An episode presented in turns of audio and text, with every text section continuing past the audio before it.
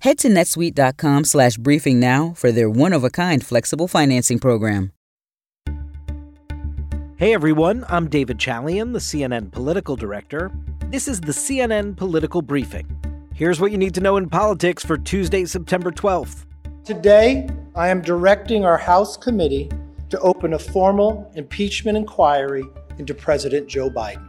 Back from summer recess, House Speaker Kevin McCarthy says he wants to go there while lawmakers are also trying to avoid a government shutdown. Kevin McCarthy has directed House committees to open a formal impeachment inquiry into President Joe Biden for allegedly profiting off of his son's foreign business deals. House Republicans are moving forward while also acknowledging that they don't yet have evidence of any direct wrongdoing on the part of the president. Here is Kevin McCarthy explaining why he thinks this step of an impeachment inquiry is necessary. These are allegations of abuse of power, obstruction, and corruption, and they warrant further investigation by the House of Representatives. This logical next step will give our committees the full power to gather all the facts and answers for the American public. You may be wondering what is an impeachment inquiry? How does it differ from the impeachment process? It is basically the first step towards an impeachment process. It allows the committees to further investigate and decide whether or not an impeachment is required where there are high crimes or misdemeanors committed by an official.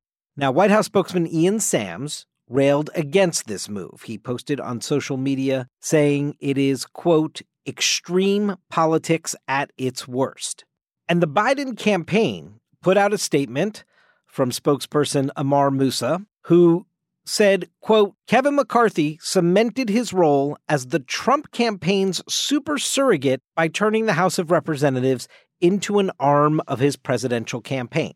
McCarthy said House Oversight Committee, led by Chairman James Comer, will be the committee that spearheads this inquiry effort. Of course, there will be coordination with Jim Jordan, the chairman of Judiciary, as well as the Ways and Means Committee. All three committees have been involved to date in investigations into the Biden family. And the chairman have already sent a letter to the Department of Justice seeking documents and information related to, quote, any attempts by Hunter Biden's legal team to pressure the Department of Justice to prosecute IRS agents Gary Shapley and Joseph Ziegler for blowing the whistle. Shapley was removed from the investigation, and Ziegler testified that DOJ officials slow walked the probe into Hunter Biden's tax issues.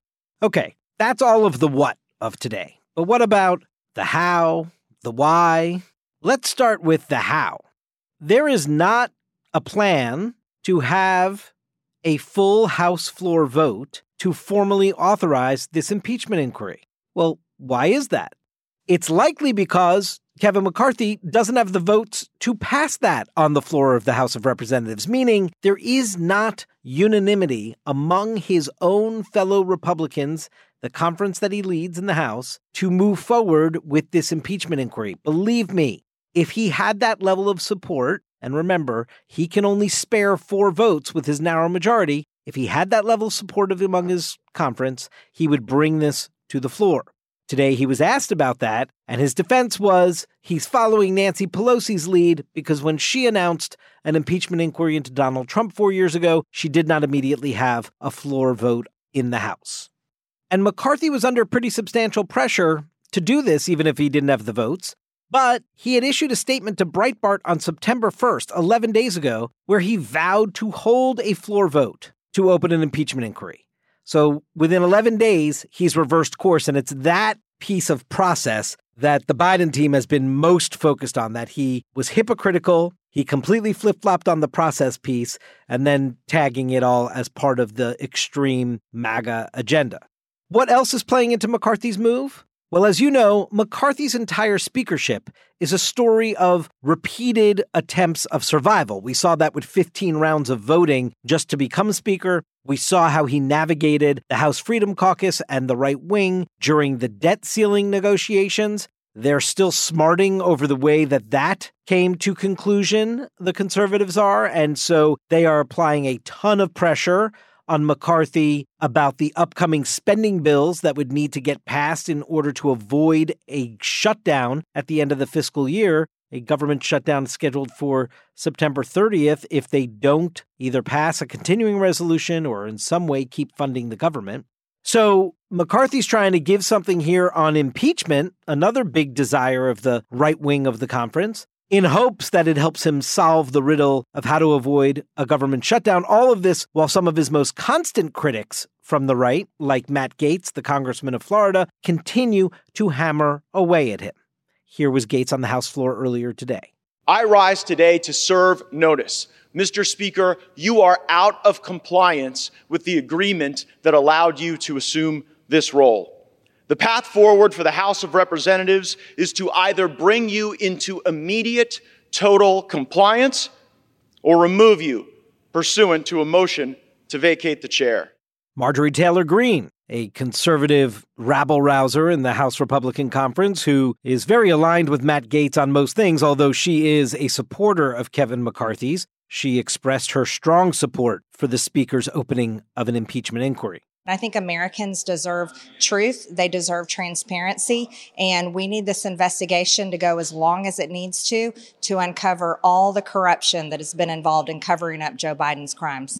According to CNN's reporting, one moderate Republican lawmaker said they believe there were as many as 30 Republicans who didn't think there was enough evidence for an impeachment. And that's based on informal conversations with colleagues. That includes Congressman Ken Buck, a member of the House Judiciary Committee, a congressman from Colorado.